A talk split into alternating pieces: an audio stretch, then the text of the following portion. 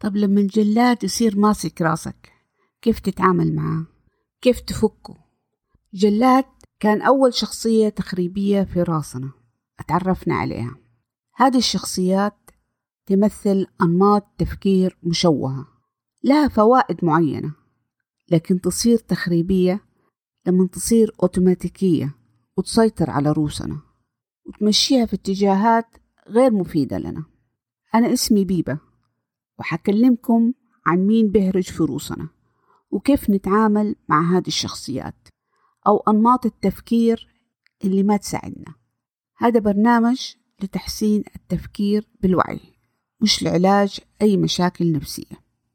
تعرفنا على جلاد في الحلقة الماضية. الشخصية اللي تقول لك ما تقدري.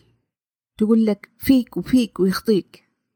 تعطيكم انتقادات لاذعة قلنا وعينا وإدراكنا له هو أول خطوة وممكن يعمل نوع من التحول في داخلنا. طيب وبعدها؟ مين يواجه جلاد والشخصيات المخربة الثانية في راسنا لو استخدم لغة مارفل فيكون اسمهم فريق أبطال الدماغ. أهم شخصية في فريق أبطال الدماغ تمثل التفكير العقلاني. أنا سميتها كيو. تفعيلها بالأسئلة. بالمقابل جلاد يتفعل بإصدار الأحكام بدون أسئلة. عشان تلاحظوا الفرق. كيو تسحب معها سراج. فيصير مركز انتباهنا على إجابات هذه الأسئلة اللي بتسألها كيو وبكده نبدأ نسحب السلطة من جلاد وجو الخوف والغضب اللي معاه. كيو تستخدم أسلوب معين في التفكير. يتكون عادة من واحد وضع الهدف. اثنين تحديد واختيار الوسائل. ثلاثة المتابعة. أربعة التعديل. تحديد الهدف والتوجيه. السؤال أنا إيش اللي أبغاه في هذا الموقف؟ إيش النتيجة المثالية؟ وإيش النتيجة اللي ممكن ترضيني؟ ممكن تكون أهداف عامة. تحديد اتجاه في الحياة. في بعض المواقف نحتاج نحدده أكتر لما يتحدد الهدف كيو حتعطي إشارة لسراج وسراج يوجه كشافاته على هذا الهدف. لما انتباهك يكون على الهدف تستفيد بشكل أكبر من طاقتك ومن كل شيء حولك لأنك تلاحظ كل اللي يساعدك تحقق هدفك. وهذا ياخدنا لأسئلة الوسائل. كيو تجمع بعض المعلومات للفهم عشان تحدد الوسائل. كيف تكون الإجابة على هذه الأسئلة؟ يعتمد على الموقف. ممكن تكون دراسات مفصلة وممكن تكون مجرد بحث بسيط في النت. ممكن تكون سؤال لبعض الناس. ممكن أنت تكون فعلا تعرف الإجابات. بس الأسئلة تساعدك تنظم تفكيرك. الأسئلة هي إيش اللي ممكن أعمله عشان أوصل للنتيجة اللي أبغاها. طيب للنتيجة المرضية. كيف ممكن أحسنها كمان؟ وأقرب للنتيجة المثالية. إيش الوسائل المتاحة عندي؟ إيش الوسائل اللي أحتاج لسه أجيبها وأبنيها وكيف؟ تحديد الهدف بعدين الوسيلة. ألاحظ أحيانا عندنا بالذات يكون في مقاومة لجمع المعلومات. وأنا أشوف هذا لأنه جلاد بيتدخل وبيعطي معاني لجمع المعلومات يخليها تتساوى مع الغباء. أنت تحتاج تجمع معلومات إذا أنت ما تفهم. ممكن أصلا يكون جلاد في داخل الناس دول بيكون أصلا يقول لهم أنت فعلا ما تفهم يخليه يحس بالجهل لأسباب مختلفة. فتصير في محاولة لإسكات جلاد بالإنكار. أنا محتاج معلومات. أنا أقدر أقرر على طول. وقتها أعرف إنه جلاد ماسك راسك براحته. أفضل القادة في العالم دائما يسألوا أسئلة لمزيد من الفهم. ناخد مثل. تخيل عندك اجتماع مهم خارج مكان عملك. الاجتماع له موعد محدد. عرفت هدفك. تبدأ تجمع معلومات عشان تحدد الوسيلة المناسبة. ممكن تسألنا اليوم اللي قبله. فين العنوان؟ تطلب أحد يرسل لك لوكيشن أحسن. كم ياخد وقت عشان توصل له عشان تعرف متى تحتاج تخرج. تقرر أفضل تروح بسيارتك ولا مع أحد تاني؟ يعني تحديد الهدف بعدين الوسيلة. عندك وجهة معينة تحددت وعندك نقطة بداية ووسائل مختلفة للوصول. واضحة المسألة. اخترت اللي شايف أفضلها حسب المعلومات اللي عندك. ثلاثة أسئلة المتابعة. في البزنس والمشاريع الكبيرة دايما بنستخدم KPIs معايير أداء. نحط أهداف وخريطة عمل ونتابع عشان نشوف فين وصلنا بالمقارنة مع الخريطة. ونعدل حسب المطلوب عشان نحقق الهدف حقنا في النهاية. أنت رايح لاجتماعك حتتابع الوقت مع مكان وجودك. افرض لقيت نفسك اتأخرت. جلاد ممكن يتدخل هنا. أصلا أنت غلطان إنك خرجت متأخر وما عملت حساب إنه ممكن في الصباح تصير زحمة غير متوقعة.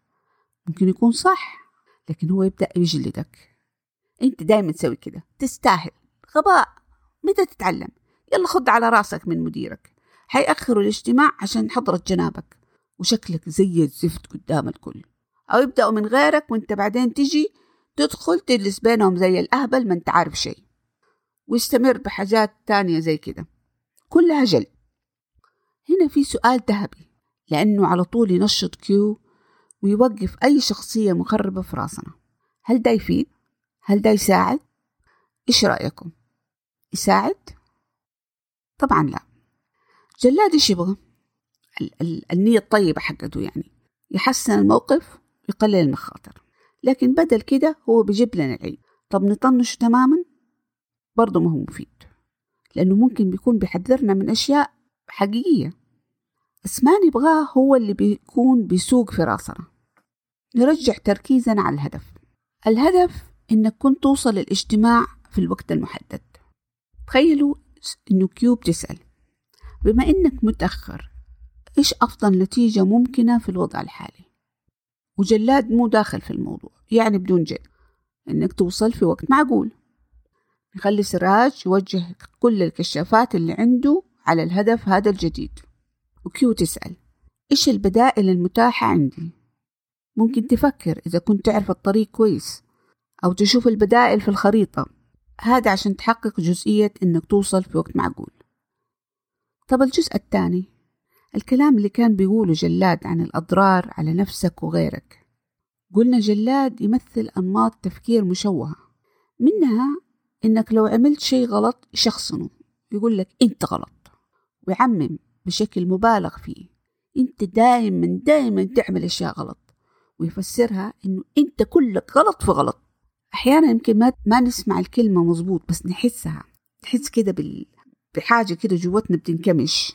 تأكد وقتها إنه في جلاد بيجلدك فتصير يا تخليه هو يمسك راسك وتجلد نفسك أو تنكر كل كلامه وما تبغى تفتح سيرة أي خطأ وتلوم الباقيين تلوم الناس وتلوم الظروف.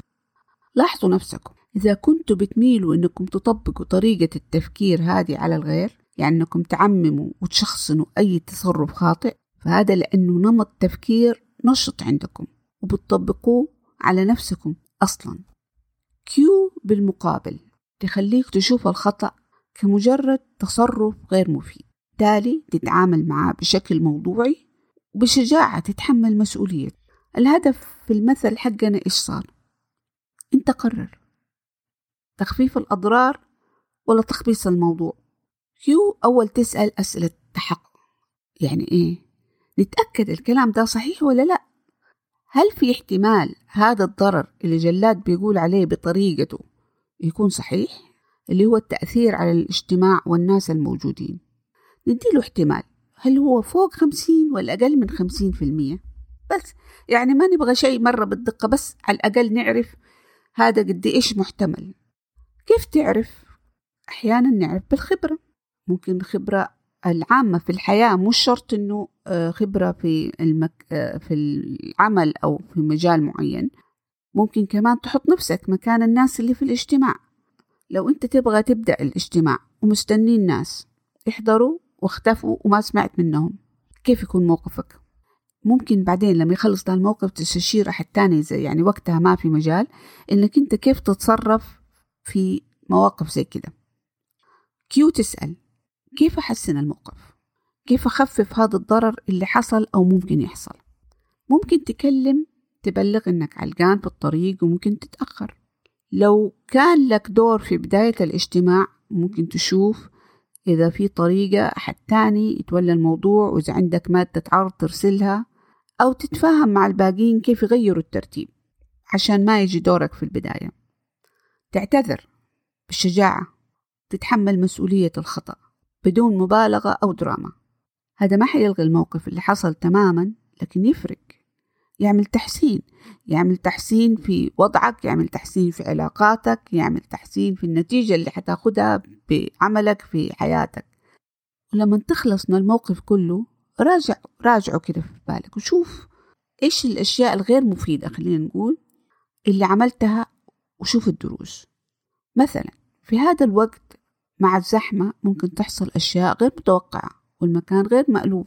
وأفضل الواحد يحط وقت إضافي احتياطي لما يكون عنده اجتماع في هذا الوضع. أنت تصرفت تصرف غير مفيد ممكن تتعلم منه. لو تصرفت شيء خطأ أو غير مفيد عشر مرات ممكن تفضل تتعلم منه وتتحسن. وممكن تجلد نفسك وتحطمها داخليا كل مرة. اختيارك. أنت مين تبغى يتولى راسك؟ أنت اختار. ما حد يقدر يجبرك كلنا. هذا القرار في يدنا. بالوعي. ممكن جدا إنك أنت تكون رتبت كل شيء قدر إمكانك لكن حصلت ظروف خارج حدود سيطرتك. لكن الوضوح مع النفس مهم ومفيد في التعامل مع الغير. الخلاصة. عشان نواجه الشخصيات المخربة في راسنا نحتاج ننشط فريق أبطال الدماء. تعرفنا على كيو وسراج إلى الآن منهم طريقتهم. واحد وضع الهدف. اثنين تحديد واختيار الوسائل. ثلاثة المتابعة. أربعة التعديل. وكيو عندها أسئلة جدا مهمة. أولها هل هذا يفيد؟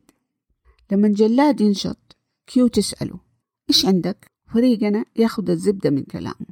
كيو تكمل تسأل أسئلة تحقق وبعدين تعمل تعديل للتحسين. ممكن في الهدف عشان يصير نتيجة مرضية وممكن كمان في الوسائل. وبس هذا اللي عندي. تقعدوا بالعافية.